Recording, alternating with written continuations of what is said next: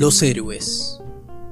En las historias, los héroes enfrentan temibles dificultades y gracias a su grandeza y coraje logran superar las adversidades, ya sea luchar contra monstruos mitológicos o medirse con los reales como la corrupción, el egoísmo, la indiferencia, la guerra.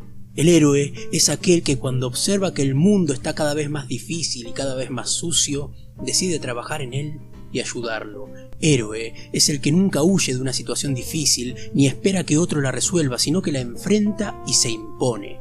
Seguro que un héroe tendrá algunas derrotas, lo más probable es que caiga muchas veces, pero cada vez que se levanta se torna más fuerte. En este cuento, Sacheri nos expone la imagen de un verdadero héroe, de esos que se ganan la eternidad, esos que se ganan la absoluta amnistía de la historia. ¿Tenés 15 minutos? Te cuento un cuento. Me van a tener que disculpar. De Eduardo Sacheri.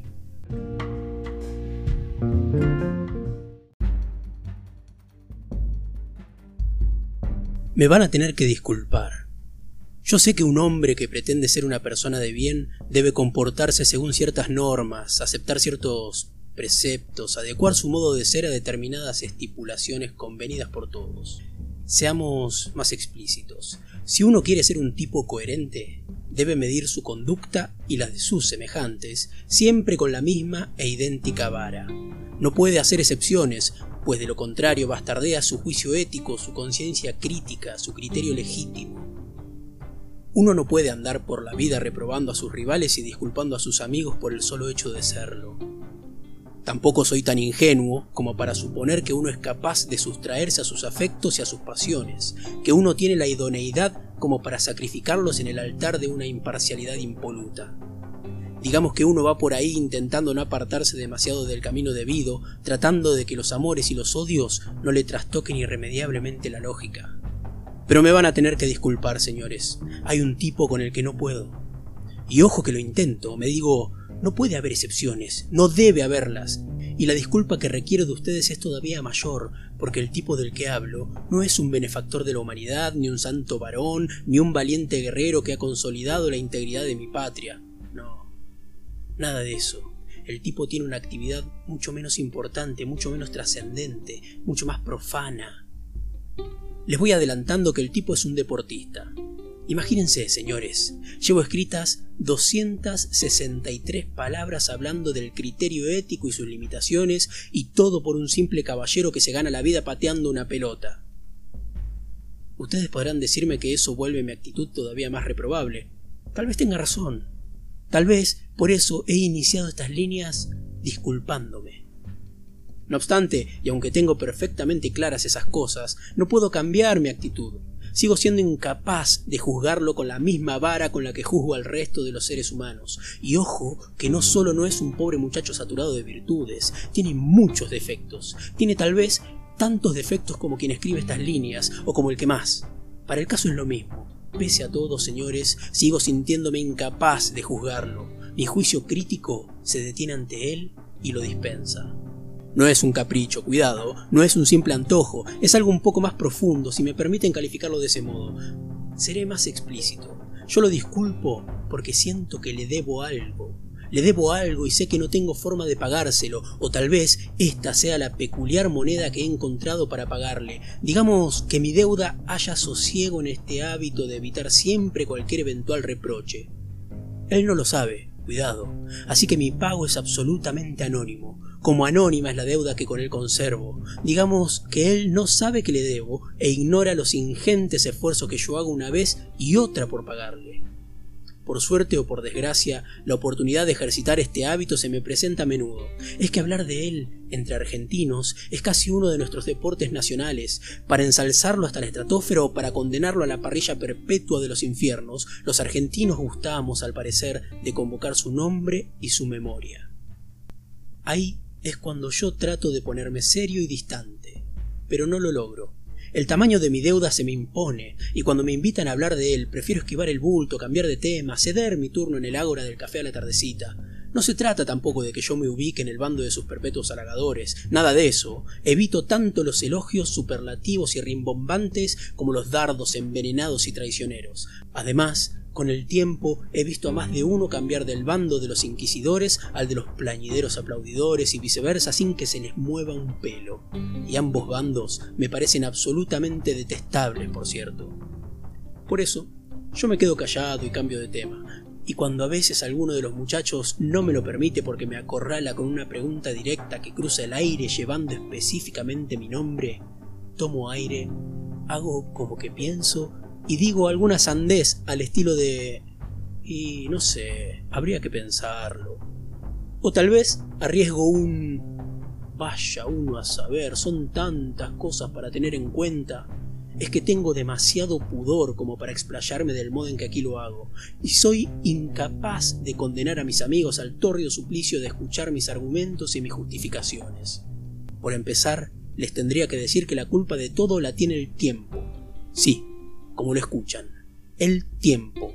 El tiempo que se empeña en transcurrir cuando a veces debería permanecer detenido. El tiempo que nos hace la guachada de romper los momentos perfectos, inmaculados, inolvidables, completos.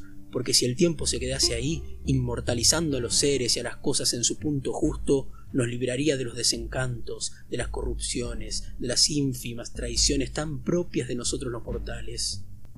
Y en realidad es por ese carácter tan defectuoso del tiempo que yo me comporto como lo hago, como un modo de subsanar en mis modestos alcances esas barbaridades injustas que el tiempo nos hace, en cada ocasión en la cual mencionan su nombre, en cada oportunidad en la cual me invitan al festín de adorarlo y denostarlo, yo me sustraigo a este presente absolutamente profano y con la memoria que el ser humano conserva para los hechos esenciales me remonto a ese día, al día inolvidable en que me vio obligado a sellar este pacto que hasta hoy he mantenido en secreto.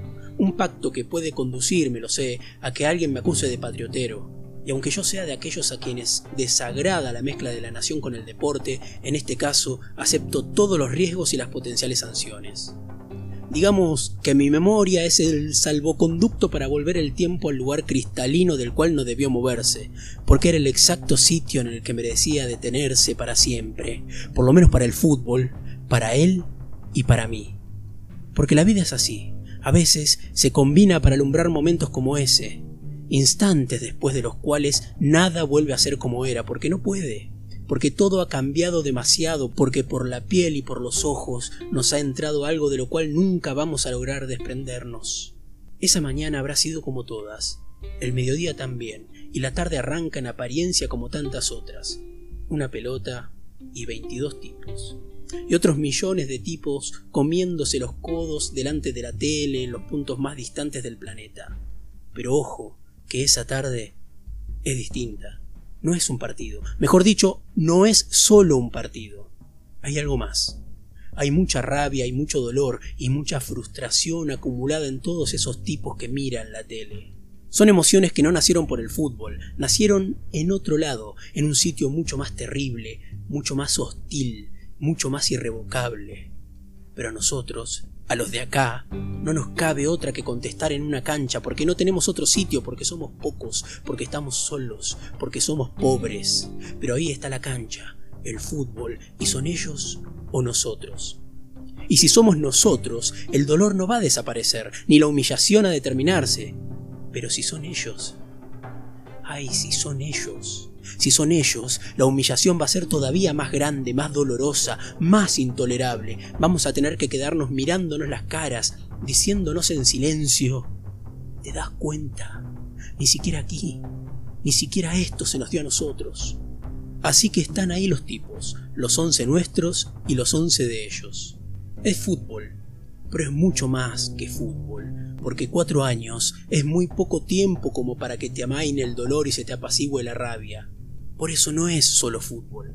Y con semejantes antecedentes de tarde borrascosa, con semejante prólogo de tragedia, va este tipo y se cuelga para siempre en el cielo de los nuestros porque se planta enfrente de los contrarios y los humilla, porque los roba, porque delante de sus ojos los afana, y aunque sea, les devuelve ese afano por el otro, por el más grande, por el infinitamente más enorme y ultrajante, porque aunque nada cambia, ya están ellos, en sus casas y en sus calles, en sus pubs, queriéndose comer las pantallas de pura rabia, de pura impotencia, de que el tipo salga corriendo, mirando de rojito el árbitro que se compra el paquete y marca el medio. Hasta ahí eso solo ya es historia, ya parece suficiente porque le robaste algo al que te afanó primero, y aunque lo que él te robó te duele más, vos te regodeás porque sabés que esto igual le duele, pero hay más.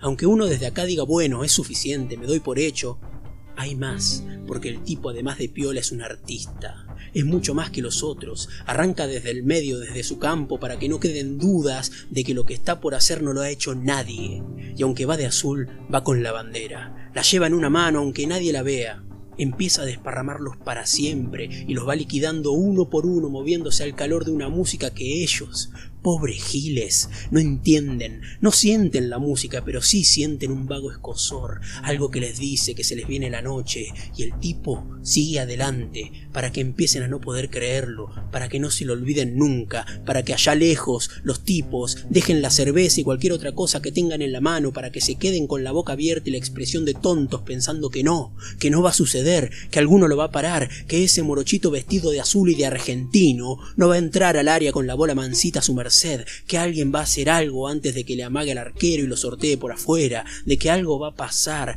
para poner en orden la historia y que las cosas sean como Dios y la reina mandan, porque el fútbol tiene que ser como en la vida, donde los que llevan las de ganar ganan y los que llevan las de perder pierden.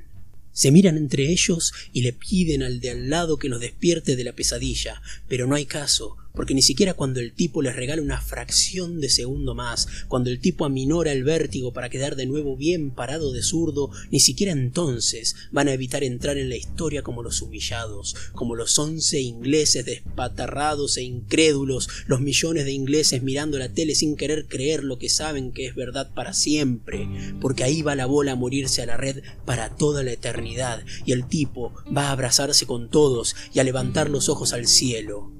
Y no sé si él lo sabe, pero hace tan bien en mirar al cielo, porque el afano estaba bien, pero era poco porque el afano de ellos era demasiado grande, así que faltaba humillarlos por las buenas, inmortalizarlos para cada ocasión en que ese gol volviese a verse una vez y otra vez y para siempre en cada rincón del mundo, ellos volviendo a verse una y mil veces hasta el cansancio en las repeticiones incrédulas, ellos pasmados, ellos llegando tarde al cruce, ellos viéndolo todo desde el piso, ellos hundiéndose definitivamente en la derrota, en la derrota pequeña y futbolera y absoluta y eterna e inolvidable. Así que señores, lo lamento.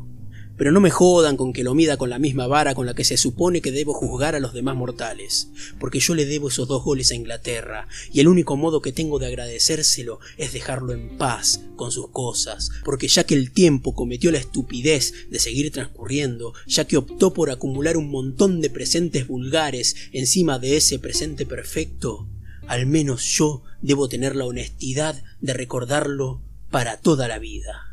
Yo conservo el deber de la memoria.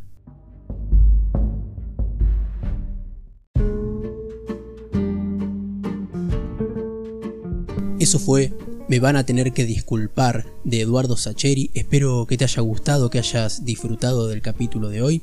Así damos comienzo a esta segunda temporada de Te cuento un cuento. Es el capítulo número uno de la temporada 2.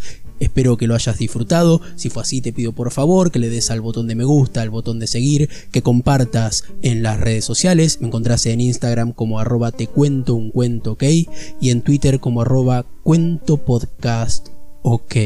Muchísimas gracias por haber estado ahí. Me despido. Mi nombre es Pablo y nos reencontraremos en el próximo capítulo.